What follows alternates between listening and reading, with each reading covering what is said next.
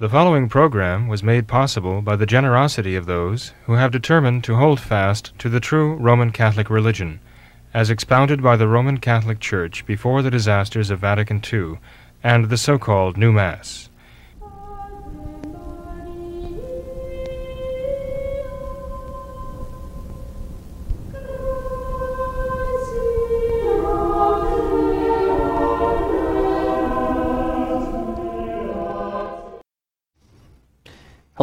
Welcome to another live edition of What Catholics Believe. I'm your host, Thomas Nagley, and with me tonight is Father William Jenkins. He is a traditional Catholic priest. He's a member of the Society of St. Pius V, and he's also the pastor of Immaculate Conception Church right here in Norwood, Ohio. Hello, Father. How are you? Very fine, Tom. Thank you. And yourself? Doing great, Father. Good. Good Great to, to be here. Yeah, great to be here with you. Uh, Father, we have a few items on the agenda for tonight, uh, but uh, first, I wanted to continue the theme that we had in our last program concerning uh, Francis's recent motu proprio. Um, and tonight, Father, I wanted to cover uh, just a bit the Society of St. Pius X's response uh, to this motu proprio. And uh, in particular, the Superior General, the Father Pagliarani, wrote a wrote a letter uh, concerning this um, document from Francis. So, Father, I know you've had the time to read through the letter, so our, our viewers will be very interested to uh, to get your response to that letter by Father Pagliarani. And um, in, in particular, do you think that this represents any kind of shift in the thinking of the Society of St. Pius X, or uh, do you find the contents of this letter significant for any reason? Well, I do find it significant. Um, and um, the reason I find it significant is because it, it, it I think it's a more straightforward, uh, open way of uh, speaking than the society has been known for. Um, you know, the Society of St. Pius X has, I think, been soft pedaling um, the evils of modernism and what's been coming out of Rome. I mean, I think back to the time of uh, Francis bringing the pagan idols, uh, Pachamama, in, into the Vatican and into St. Peter's Basilica itself. And uh, I would say the Society of St. Pius X's response at that time was not really, uh, I think it wasn't even measured. I think it was extremely weak. And um, I think it was weak be- because, as Archbishop Lefebvre himself said, when you try to accommodate the modernists in Rome, um, you have to uh, uh, mind your p's and q's is what you say. You, you, you know, you don't want to offend them. He said you actually lose your right of free speech, as it were, to to criticize the actions of the modernists if you're trying to appease them. And I think that's exactly what the Society of St. Pius X has been doing for so many years now. But this letter from Father Pagliarani is uh, uh, more straightforward, and uh, why I don't know. Uh, you know, it took the Society of St. Pius X a few weeks, it seemed, to respond to the Pachamama question. As so many other voices were weighing in, it, it's you get the impression that the, the SSPX was waiting, just kind of waiting to see what, what others had to say before speaking out on it. But uh, this uh, statement by Father Pagliarani uh, came more quickly.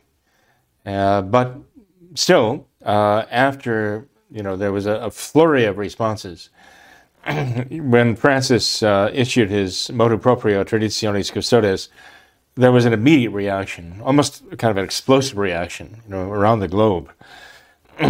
so the SSPX didn't have to wait to see how people were going to react to it in order to respond. But uh, rather than interpret what Father Pagliarani is saying, I think it's important that we actually quote what he says uh, before commenting on it, because I think he has a right to uh, be heard in his, his own right. Now, what I have here is an English translation, but it, it comes to us, uh, you know, the, from the SSPX channels, so it would seem to be accurate. It's dated July 23rd, 2021. And the, the source given is FSSPX Spirituality.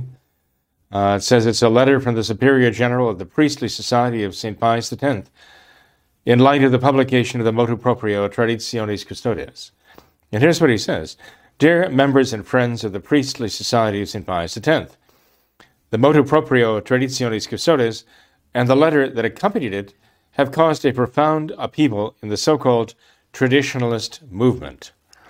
We can point out, quite logically, that the era of the hermeneutics of continuity, with its equivocations, illusions, and impossible efforts, is radically over.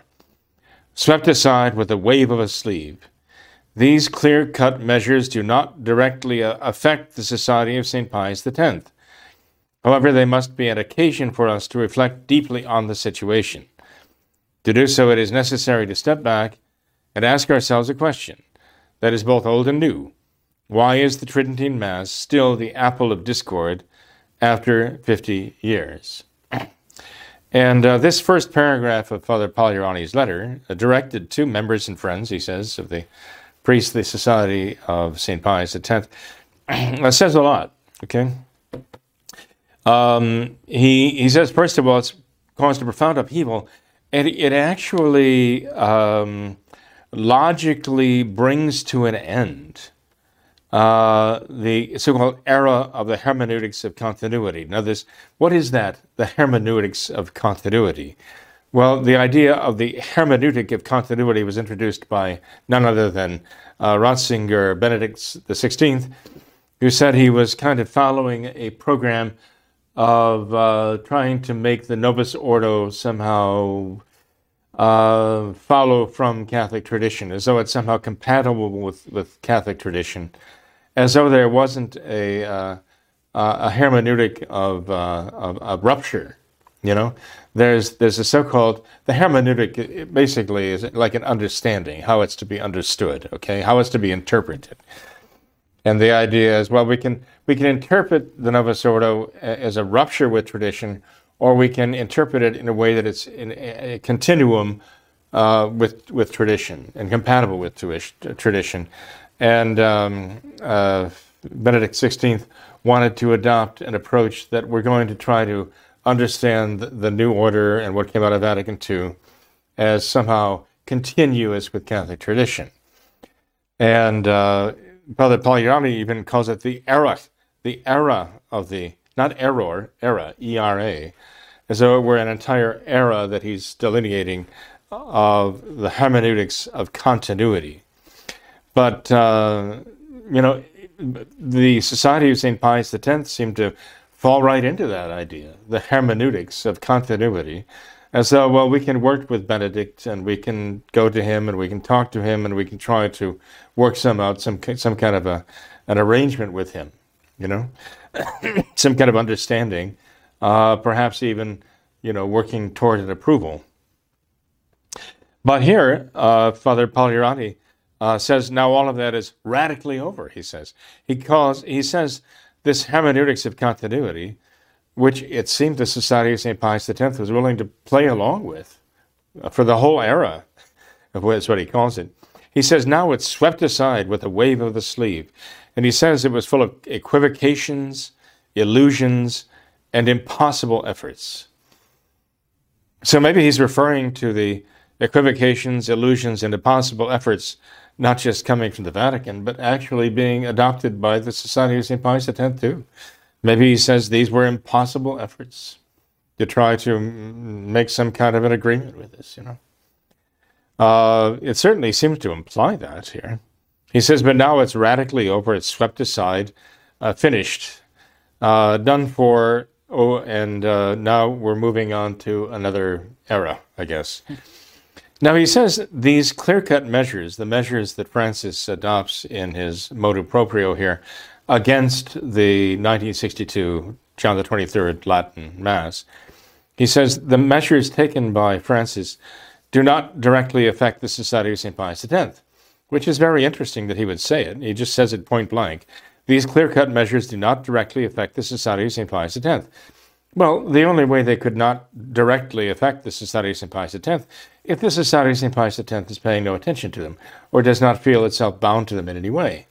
And I think that, again, is very revealing because, you know, the Society of St. Pius X, in fact, has adopted this, this uh, uh, number one idea that, that the post conciliar popes are without doubt Roman pontiffs and vicars of Christ on earth. And they say that you can't even question it. Um, almost like the thought police, you know, you can't question it. You must not doubt this. Even if you doubt it, you're a sedevacantist. Um, so the Society of St. Pius X has been very draconian about telling people what they may and may not think, even though, you know, Catholic tradition does say that there are uh, conditions under which um, a man, uh, which, which a man would have to meet even to be the Pope and to remain the Pope. The Catholic tradition does, you know, raise that question and raises the question as a very Catholic question.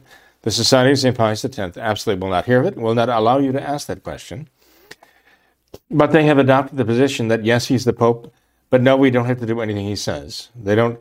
They say explicitly, yes, he's the Pope. They don't say explicitly, we don't have to do anything it says. But in practice, that's how it is.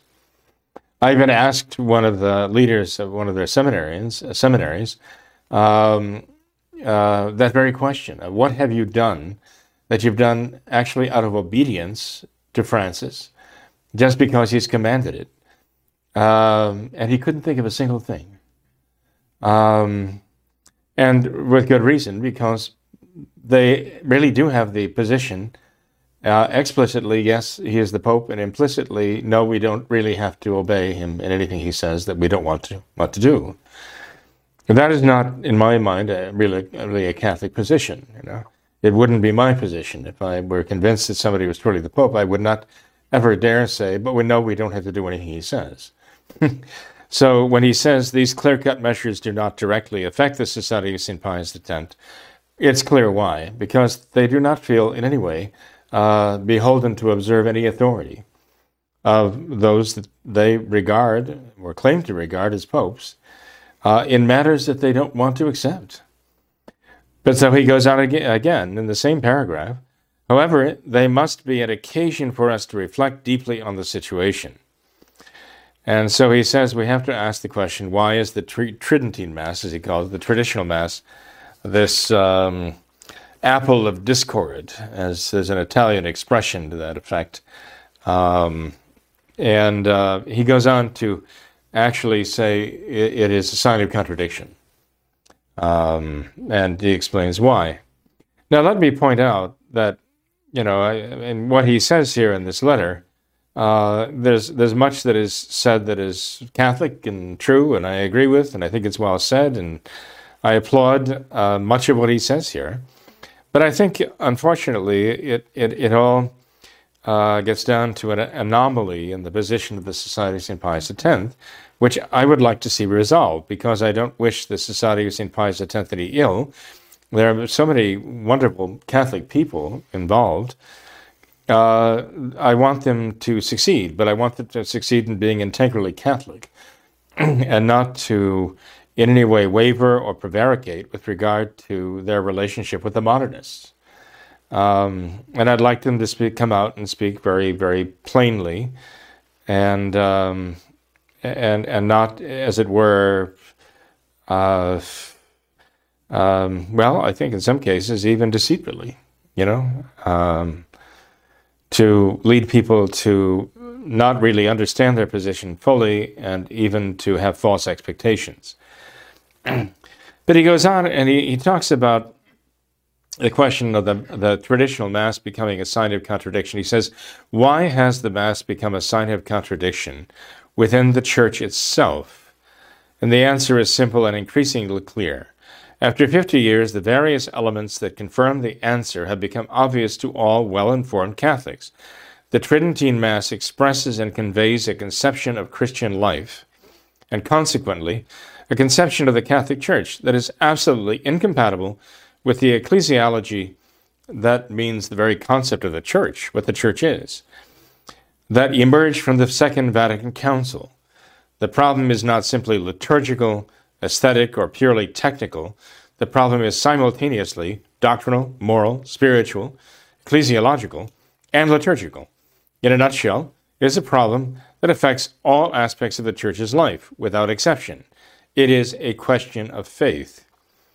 And you see, this paragraph may, it really bears some reflection here.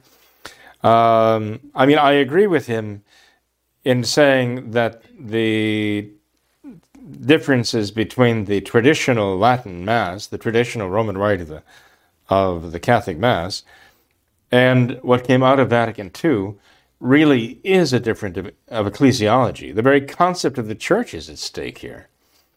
And uh, this was already pointed out by uh, by Cardinal Benelli. Cardinal Benelli was, I think, the uh, Cardinal Secretary of State of the Church of the modern Church under Paul VI, as I recall. Was it? Anyway, Cardinal Benelli is fairly well known. Eric de Saventhem, who is the head of the International Una recorded conversation he had with Cardinal Benelli in the Vatican.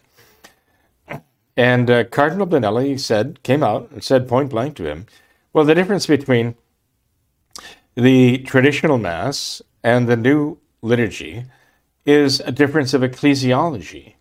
They represent two different ecclesiologies. Again, two different concepts of the church itself. And uh, Eric de, Th- de Saventhem, who was a very worthy scholarly individual, interrupted Cardinal Benelli and said uh, to him, "You know, Your Excellency uh, or Your Eminence, what you what you've just said is an enormity." He said, "You're saying that essentially these uh, two different rites, the traditional rite of Mass and the new rite of, of, liturgy, according to Paul VI, represent two different concepts of the church, he says. Uh, this is what Eric Saventhem said it was an enormity, meaning uh, like a travesty against the faith. But you know, you, you know, you, you, hear these things, you hear the words of Eric de Saventhem, and, and his shock at hearing a cardinal say this and admit this.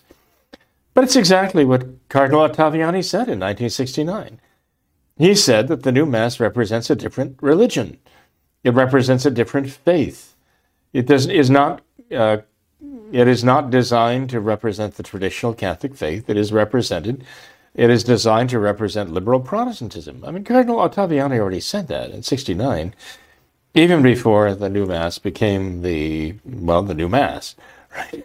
uh, so to speak. And so, um, so I agree with what Father Pagliarani says here, but I don't understand how he can say these, the, the first words of this paragraph.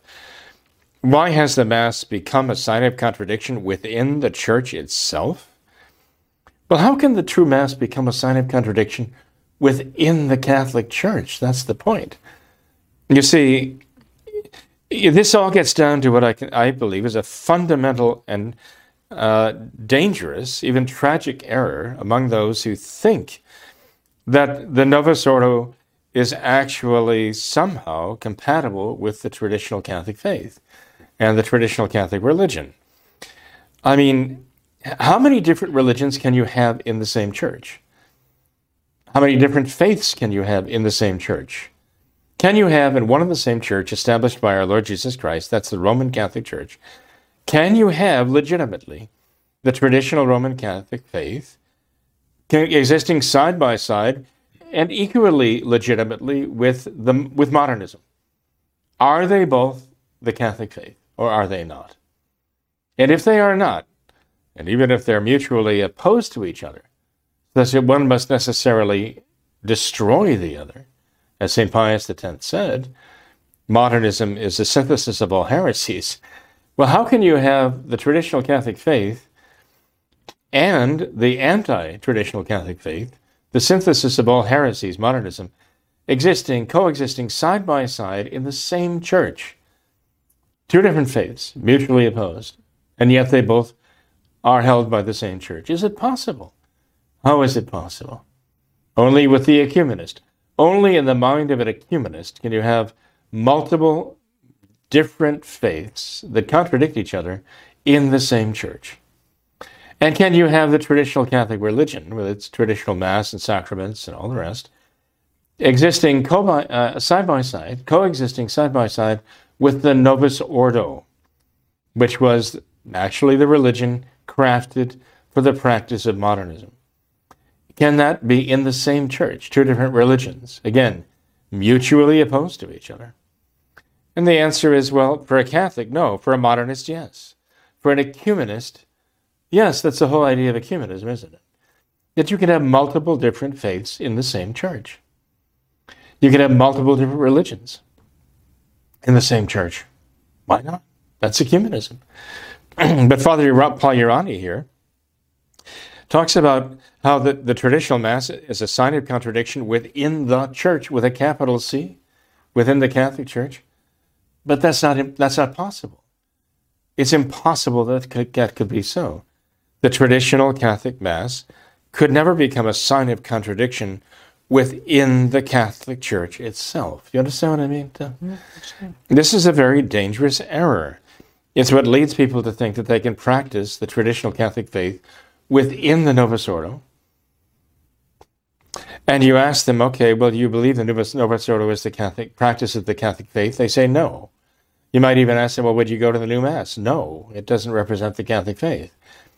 But you believe you can practice the traditional Catholic faith with the traditional Mass within the Novus Ordo? Well, yes, because it's the church. And you ask them, well, how many different faiths can you have in the same church?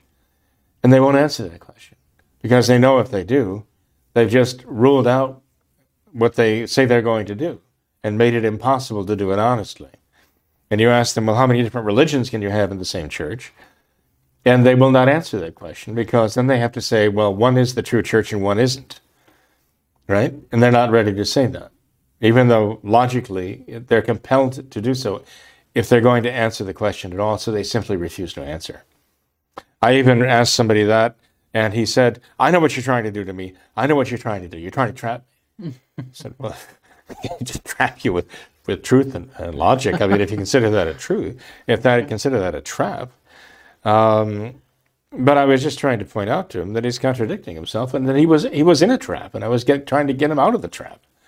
But he preferred to be in the trap, uh, and he resented by trying to get him out. I think something else that was pointed out.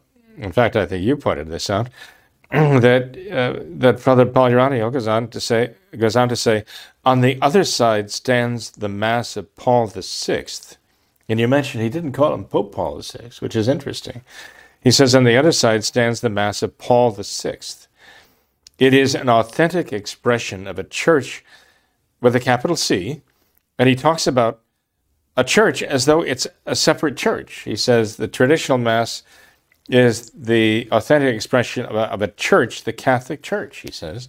Then he goes on to say that the Mass of Paul VI is an authentic expression of a church, capital C, that wants to live in harmony with the world and that lends an ear to the world's demands. It represents a church that, in the final analysis, no longer needs to fight against the world because it no longer has anything to reproach the world. Here is a church that no longer has anything to teach the world because it listens to the powers of the world. It is a church that no longer needs the sacrifice of our blessed Lord because having lost the notion of sin, it no longer has anything for which to atone. Here is a church, again, all capital C, that no longer has the mission of restoring the universal kingship of our Lord Jesus Christ, because it wants to make its contribution to the creation on this earth of a better world that is freer, more egalitarian, and more eco responsible. And all this with purely human means. This humanist mission that the men of the, the church have given themselves must necessarily be matched by a liturgy that is equally humanist and emptied of any notion of sacredness. And I ask Father Pagliarani, what church is he talking about here? Is he talking about the Catholic Church? I mean, if he's not talking about the Catholic Church here, what church is he talking about with its Mass of Paul VI? Is he actually agreeing implicitly that that is a separate church which is not the Catholic Church? It certainly sounds that way. So again, I see the contradiction within the writing of Father Pagliarani and the contradiction was in his thinking, though there's some the, the traditional mass has become a sign of contradiction within the church, and then he presents two different churches that are mutually opposed to each other. So I am asking him to resolve this contradiction in your own thinking, in your own writing. You understand what I mean? I, I, mean, I, I, I'm, I think he's making it quite clear. I hope I'm making it, you know, equally clear. Yeah. Well, Father, I think this perfectly goes with what we mentioned last week. And another one of their, their responses to this, they talked about how they, they hope that uh, they, they had the hopes that that tradition could regain its rights within the church. Um, How could Catholic tradition ever lose its rights within the church? If you're Right. talking about the Catholic Church, that's a very good point, Tom. yeah. That's right. So that that too uh, lends a certain weight of explanation and also consternation to what is said here. I'm glad you pointed that out. Well, Father, do you, do you think that this uh, that this motu proprio of Francis that it will, in any sense, help the SSPX that it will that it will send people their way? Because if I mean, as Father Pagliarani is describing here, that they're simply this uh, kind of church within a, a, a another larger church. Um, that you know those more conservative-minded uh, would-be traditional Catholics who are seeking a Latin Mass, they can simply transition right over to the SSPX, and they'll still be under the umbrella of the Novus Ordo Church. And so, do you expect the SSPX numbers to grow because of this? Well, I, I think Father Pagliarani actually addresses every question in his own letter. I think he kind of raises that question. Tom. Maybe I should let him answer. I'll give you his answer. I'll give you mine. He actually continues from where I left off here, and he says, This battle that has been waged for the past 50 years, which has just seen a highly significant event on July 16th, that's the motu proprio of Francis, is not a simple war between two rites. It is indeed a war between two different and opposing conceptions of the Catholic Church and of Christian life. Now, how clear could he be until he's not, until he contradicts that idea? He talks about two completely different and opposing conceptions of the church itself. Again, as Cardinal Ottaviani said, different conceptions of the church, even in the rites of the traditional Mass and the new rite. Cardinal Benelli said it. Uh, and here, Father Pagliarani is saying the same thing. And he's, he's basically acknowledging what Francis said that the unique or sole expression of the lex orandi, which must correspond, that is, the, the law of praying, which must correspond with the law of believing, the faith, that for Francis now the unique expression of that is Paul VI New Liturgy, uh, to the exclusion of the traditional Mass of the Church. That's a very bold statement, and I'm sure that Father Pagliarani has this in mind when he says there are two different opposing conceptions of the Catholic Church itself at stake here. He goes on to say that, well, God would not permit this without, for some, without some greater good to result from it. And he says one of those greater goods might be that people now appreciate the traditional Mass more. And this is where he goes on then to, in a sense, you know, obliquely address the question that you asked. I mean, how are people going to react? And he raises the question. He says, um, there are people who have become familiar with the traditional Mass now who are being forced by, and he uses the word forced, to choose. And what are they going to choose? He says. And his answer is, he says, they have to choose the Catholic faith in its entirety, he says. They have to choose the Catholic faith in its integrity, and that is the traditional Mass. He says, if Francis is forcing them to choose, they have to choose tradi- Catholic tradition, the traditional Catholic faith, and the traditional Catholic religion, the centerpiece, the heart and soul of which is the Mass, the traditional Catholic Mass itself. And he says, this can never disappear. He says, so I, I tell you um, that if you make the right choice and you choose the true Mass, that you can never lose because this Mass can never be lost. Christ is guaranteed. This is the Mass of the Church which itself can never, ever fail. But, you know, in saying that, he said it can never disappear. He almost implies that maybe the new Mass could, you know. So if you make, if you choose the new liturgy and turn your back on the traditional Mass, now that you know it for what it really is, then you're on the losing side, right? And the implication is it could disappear. And it will, in fact, we know. It's going to have to disappear. But the true Mass, which he calls the Tridentine Mass, can never disappear. So he says it's their role with the Society of St. Pius X to stand firmly for the traditional faith, the traditional Mass, and hopefully people will find their way. So I think this is why Father Pagliarani answered this relatively quickly because he sees in the reaction of the people against Francis and motu proprio and the determination of people now that they have found the, tr- the, the traditional mass, at least the 1962 version of it, uh, that they realize um, more and more it really represents a different ecclesiology after all. And really does represent a different faith, which is what Francis said was troubling him, which is why he had to shut it down. And they're saying now it's, it's our job to make sure that people do find their way to the traditional Mass and hold on to it firmly. This was issued in Menzingen July 22nd, 2021, it says. That's the official date of the issuance of this. I, I do think that um, Francis might be um, actually uh, affecting a self fulfilling prophecy. And when he talks about dividing the church, well, first of all, it is the modernists who divided the church. uh, but they can't really divide the Catholic Church, they've divided from it. The modernists have split off from the true Catholic Church, okay? You can't divide the Church of Christ because its primary essential mark is unity and unity in faith, and unity in worship, and unity in rule, which ultimately is Catholic tradition. It's not depending on an individual pope. There's an authority over and above all the popes, and that is Catholic tradition. That's the work of the Holy Ghost. So the true Catholic Church has to always be united in those three ways unity of faith, and unity of worship, and unity of, of rule or governance. So we cannot really talk about the church being divided, as Francis does and as the modernists do. Okay. Um, there, are the, there are those who are with the church and those who are against it, just as those who are with Christ and who are, who are against him. Uh, the modernists have introduced the idea of partial communion, as though being Catholic is a matter of degrees, you know. That's not the Catholic concept at all.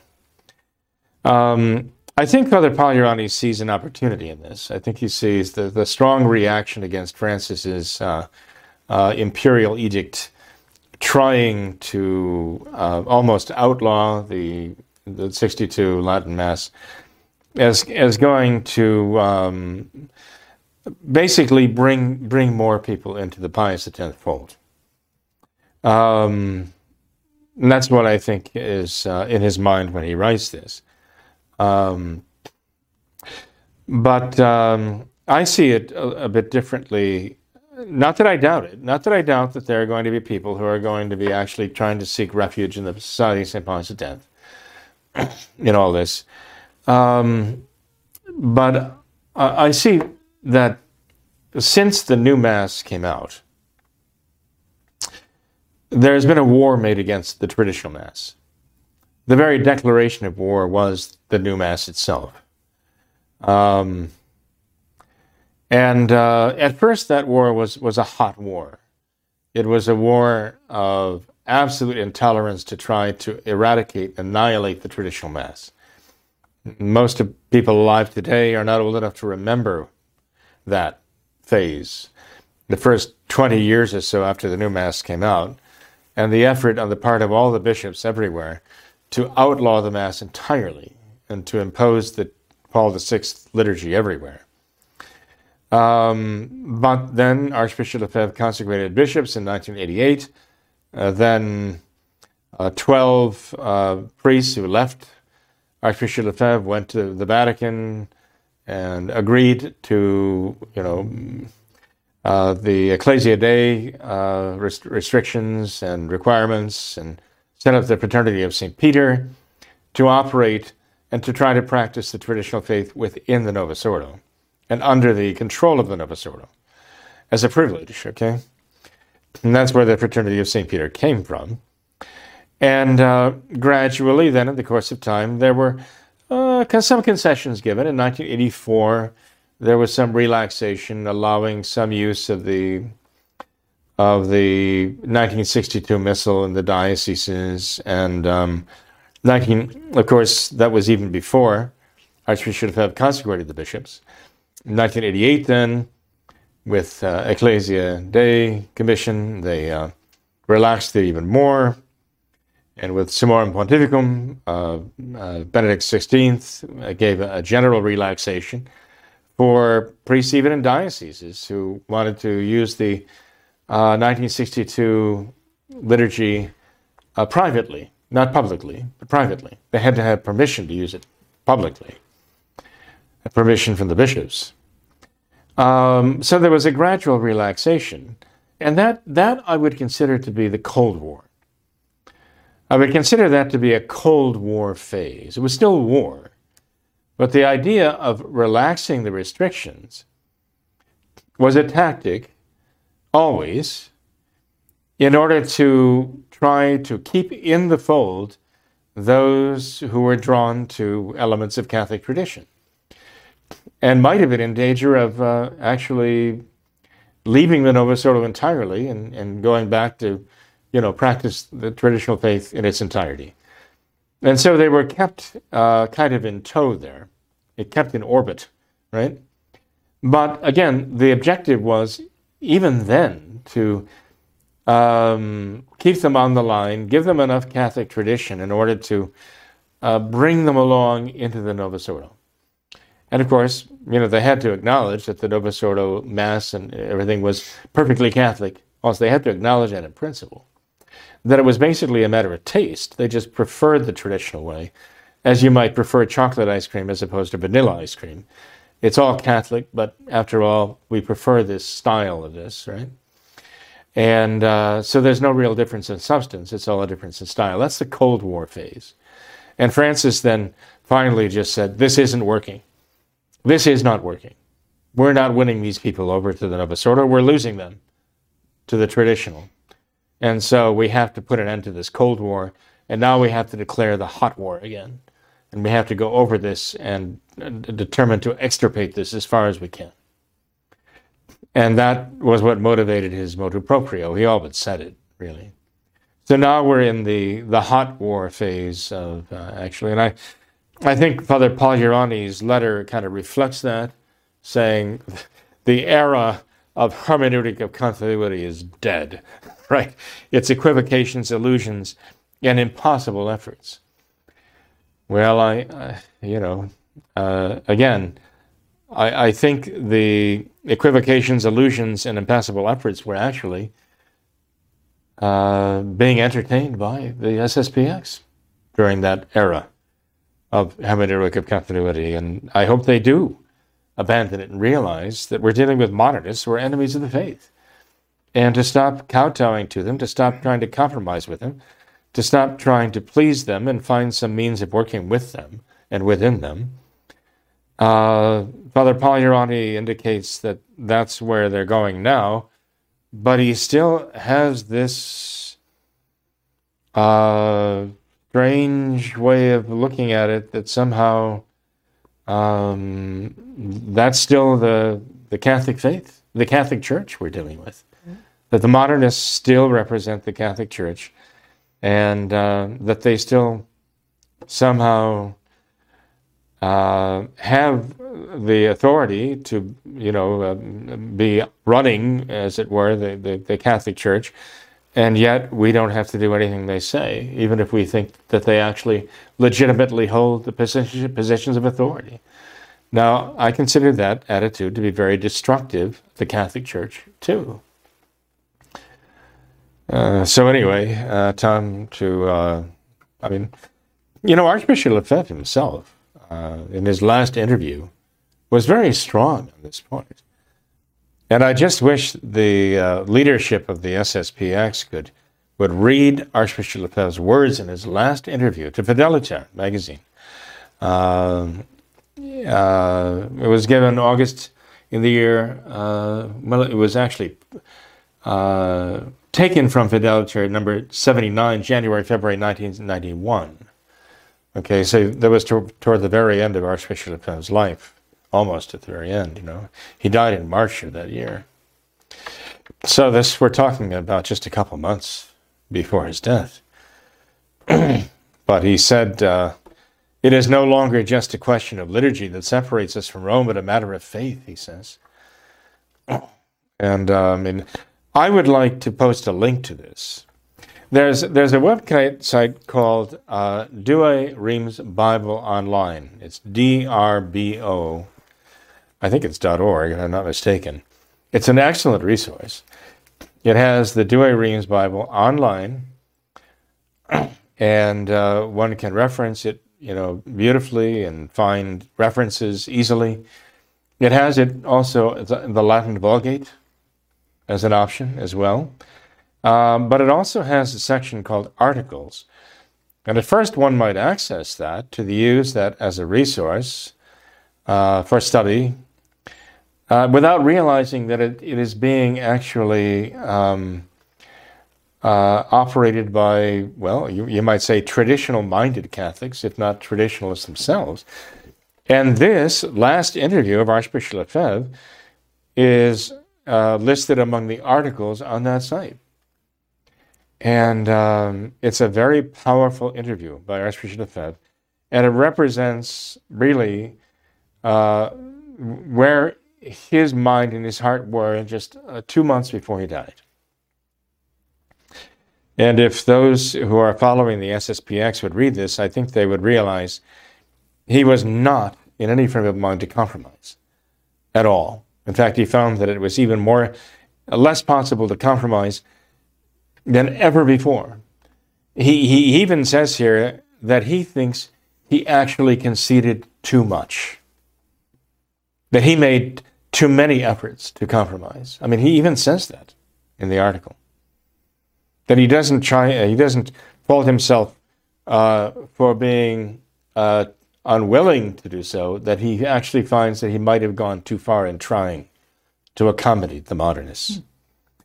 But if you go to that uh, drbo.org, I think it is, uh, Douay Rheims Bible Online, and you, you, go to the articles and you look this up, the last interview with Archbishop Lefebvre, I think it tells a very, very important tale, story here.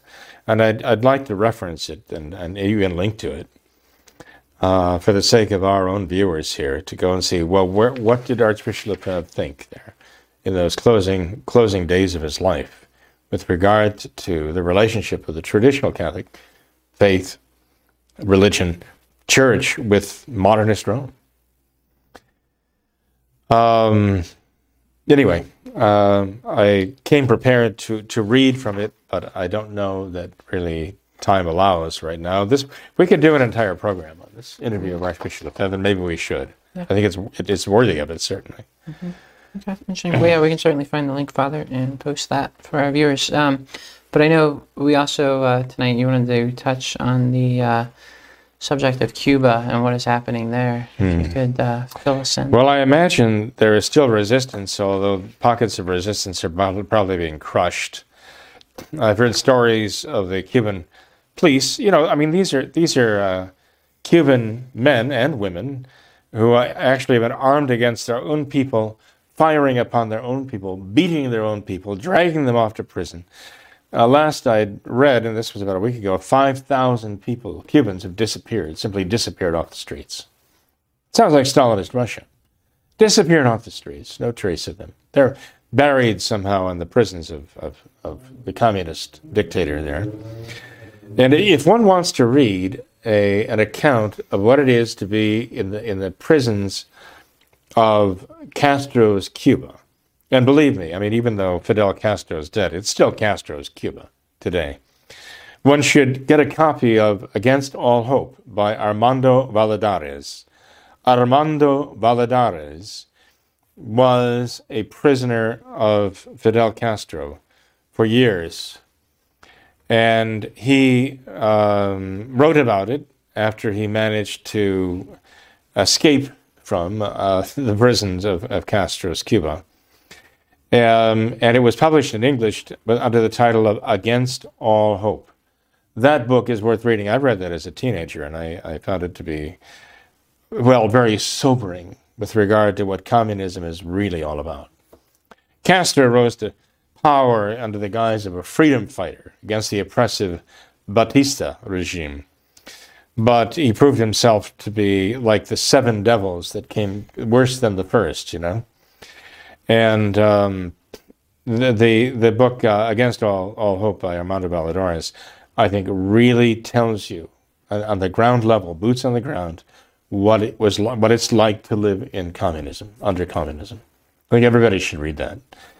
And of course, um, you know, doing my high schooling in uh, Fort Lauderdale, Florida, near Miami, a large uh, Cubano uh, population, Cuban population. I went to school with, um, you know, those who were refugees from Cuba.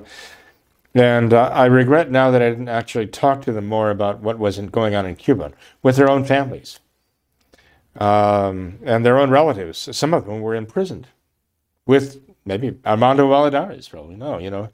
I mean, Valladares talks about the drawer cells where they were ba- basically kept in file drawers in pitch darkness for hours and hours and, hours on end, day after day after day. Uh, the, they were going blind because they were kept in darkness so much, uh, like being buried alive. And uh, just so much things that you couldn't even repeat here on the show. Um, a real, real wake up call. And here we are now in the land of the free, in the home of the brave. Here we are in a situation which was unthinkable just a matter of maybe a year or two ago that the population of Cuba, or a goodly number of them, have risen up to try to throw off the yoke of communism, and we're, we're not willing to raise a finger to help them. After all this time of dealing with this, I mean, the Cuban Missile Crisis and all the rest, right? Now the people of Cuba are trying to free themselves from that, that uh, merciless yoke of communist dictators. And we we tell them, don't you dare try to set foot on our, on our soil. We will not let you cross the straits. We will not let you land on our, in our country, not seeking refuge here. We'll let all kinds of people swarm over the border, right, of Texas and forbid anybody from stopping them right? Give them privileged status. But let somebody try to flee from communist Cuba, we'll, we'll stop them, we'll drive them back, right? Because we're becoming communist Cuba under, under communists. We are, we are under Marxists right now, okay? And uh, basically, Tom, not an hour goes by that we are not threatened. What we believe, what we love, our persons, our families, we are being threatened continuously by this cabal of Marxists. We are being threatened day and night by them, more and more. Uh, threatened with, uh, you know, what, what they're going to do to us if we don't get stuck, and how we're, we're a threat to them all, and they're going to treat us as though we're a threat, right? Even though they're one, the ones who are in. Well, anyway, it's almost ludicrous how absurd it is. And we're being threatened by them continually and we don't react, we don't respond. Now, this connotes to me a people who are already in bondage, who've already basically uh, surrendered to their own their own slavery, that they they can't even re- respond to threats that are just raining upon them endlessly from the Marxists, uh, the leftists. So, um, but um, so I, I fear that we are becoming communist, Cuba. And that what those people are trying so desperately now to escape, we are we are now um, uh, passively welcoming, so to speak. Um, and it's because of a lack of faith. It is entirely because, um, um let, us face it, we, we don't, it's, it, we see what we love threatened and we cannot uh, raise the necessary energy and the will to resist and to protect it because, because we don't love it as we should, and we're going to lose it for that reason. And that is all really a matter of faith. And uh, so we have to uh, summon our faith in our Lord, our confidence in Him, our hope in Him. We have to summon our charity and the love for God. And uh, we have to be able to re- respond to, to uh, the threats against our faith and our hope and our love for God.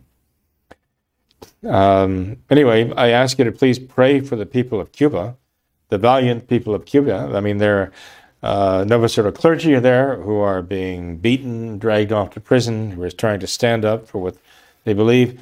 The impression you get is that they still have the faith, even though they've been trying to live it within the Novus Ordo. Uh, and they're valiantly trying to resist communism, a very Catholic thing to do, right? Uh, and the Cuban people, too, with whatever resources they have. Hey, listen, if you wanted to take over a nation, if you wanted to become the absolute despotic, tyrannical controller of an entire nation of people, and you, you, you realized that there, there were steps you had to take to gain that control and to prevent them from resisting you, uh, what would you start by doing? Besides breaking down their morale, breaking down their will to resist, what would you try to take away from them? Can't say I've thought about that too much, Father. I think it would be to take away any means of resistance, right? You try to take away their will to resist, but there's a certain segment of the population of, of people who have, at least at some point, dedicated themselves to fighting for their country. And they had not only the, the uh, will to defend their country, but they actually, let's say, enlisted. And they learned how, not only to use weapons, but they learned how to fight with them because there's a big difference between knowing how to use a weapon and knowing how to fight with it. Okay, I mean there are people who know how to use a you know a, a weapon just you know accurately, like um, you know aiming at a target and hitting a target, but that's a very different thing from knowing how to fight. And uh, there is a whole segment of population, the veterans, our veterans, our military veterans they enlisted, you'd like to think, because of a love of their country. They wanted to serve their country. They believe in their country and they want to fight it and defend it and they want to protect it, all that it stands for. So they had the will to do that. They were willing to give years of their lives in the service of their country. Uh, they were trained in the use of weapons uh, for the sake of uh, n- not being, let's say, a, a military force for the expansionism and imperialism, but for the good of their country and to de- protect their country and its people against threats, right? So they not only learned how to use these weapons, but they learned how to fight with them, right? So, I mean, if you were wanting to take over as an absolute despot of a country, I think you'd realize I have to take away not only the will of these people to resist, I have to take away their means of resistance. I have to disarm the veterans. I have to disarm the veterans. So the first ones, I have to take the weapons out of their hands. Because I know these are people who have the will to resist. These are the people who have a will to fight for their country. I've got to stop them from doing that. They're a threat to me and my plans. And you know, it's interesting. Uh, you don't hear too much about it now, but there has been a concerted effort in our country um, by leftists to disarm our veterans. There's a reason for that, you know. And I don't know that people really understood the significance of it. But this is exactly what uh, somebody who aspired to be an absolute dictator would do. And start right there. Demoralizing. Now I was just reading that it, there's an alarming number of our veterans who are actually ending their own lives. Well, what's an alarming number? I mean, one is enough for me to be alarmed about. But now the numbers have gotten so it's becoming so common that now even the, the, the leftist press is, is beginning to take note of it. And I can't help but think that if that is true, but you don't necessarily accept as true whatever they say, you know. As Tom Anderson said, I wouldn't even believe a page number in the New York Times. uh, if it is true, I mean, I could see that of all the people in the population who would be really demoralized what's going on. It would be the veterans who gave their of their lives for their country and wanting to defend it and seeing what's happening to it and seeing what's happening to the United States military under the chairman of the Joint Chiefs of Staff, right? Um, so um, anyway, Tom, I, I, see in Cuba uh, what I fear is now with the uh, regime of the current resident um, of the United States, uh, I, that, that the communists realized there was an opportunity here to kind of uh, precipitate a, uh, a rebellion that would enable them to find out and crush who would ever could ever pose a threat to them. So I, I honestly do believe the communists actually orchestrated this to draw out, to kind of provoke uh, the anti-communists in Cuba uh, so that they could be crushed, knowing that they would receive no help from anywhere.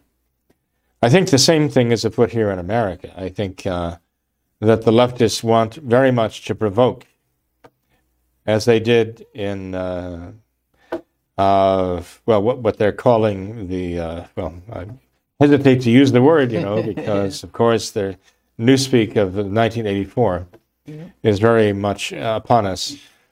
Um, you know, you get uh, Facebook and Twitter and all that, and you, you realize that you know you see these the people who are in charge of this ostensibly the front men for these organizations actually even testifying before communists be, be testifying before congress i should say and you really get the impression that they're not really human that they're kind of space aliens i mean one i think could make a case for that um, I'm being facetious, of course, of course, but there's something like transhuman. I think about uh, the, the the personalities involved here, and I don't believe that they are actually the ones who are running the show at Twitter or Facebook or whatever. Uh, but in any case, um, but I, I think the the the purpose is to try to provoke some kind of an, a thoughtless reaction so that they can immediately come crashing down with the full force of their leftist tyranny. So we, we, I mean, uh, Americans have to be very, very careful right now. Very thoughtful, but especially very prayerful, because we need the wisdom of God to support us in this. We need the guidance of the Holy Ghost here. It really is a matter of faith. Uh, the true faith, the one true faith, our, our true traditional Catholic faith. Uh, I've been won over by those who are making the argument that we're not in the end times right now. I think they're right. There are those who are saying we're approaching the great chastisement, which will usher in the, the reign of Mary, the triumph of the Sacred Heart in the world for a period of time. I actually believe that is not, I now believe that is true. Um, so um, we, we, we have to realize that as we approach this, um, this great chastisement, and as I understand it uh, from Our Lady of Good Success, um, we have to be more dedicated to our faith, more dedicated to our Lord, have a firmer hope, an unshakable hope in Him, absolutely invincible hope in Him, and a to be aspiring to nothing less than a perfect love for God. Absolutely, to aspire for that perfect love for God that is spoken of in the first great commandment Thou shalt love the Lord thy God with thy whole heart, thy whole mind, thy whole soul, thy whole strength, I think that's what each and every one of us has to aspire to. And the only way we can aspire to that is by, again, practicing our, our traditional Catholic faith in our traditional Catholic religion in its integrity.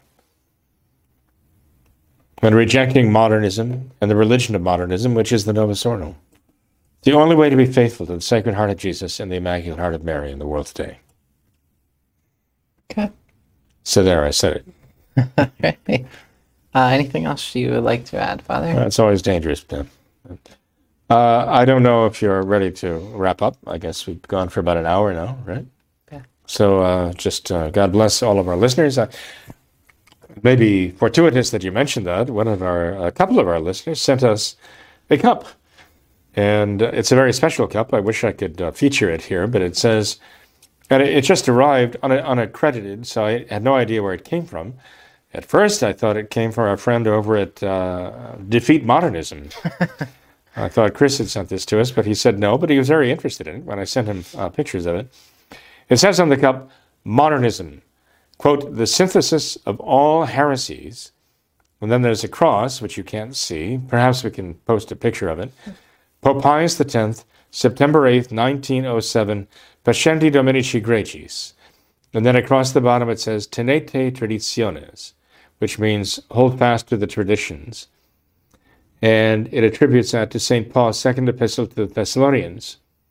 So there's a little uh, lesson in apologetics right here on the cup. So uh, anybody who uses this cup on a regular basis, I would say, for uh, a month, is going to know all the information. I think we ought to use these um, as opportunities, maybe for instruction. Um, uh, so one can contemplate the message on the cup while enjoying a cup of coffee. Anyway, I'm going to get a few more of these, and if anybody's interested, uh, let us know. I'd be glad to uh, make it available to you. But I thank those who were thoughtful and actually contrived this uh, very traditional Catholic cup here. I, would like to see it receive a broad circulation. All right, sounds good. Well, Father, thanks for being here tonight. Appreciate your time. Appreciate all that you do. Thank you. Well, thank you, Tom. That's that's uh, mutual. And thanks to all of our watchers too, all of our listeners. Yes, definitely. God bless you all. Yep. Thanks to all of our viewers for watching this episode of What Catholics Believe. Until next time, we ask that you all remember the words of Our Lady of Fatima to consecrate yourselves and your families to the Immaculate Heart of Mary, and to pray and do penance. Thank you, and God bless you.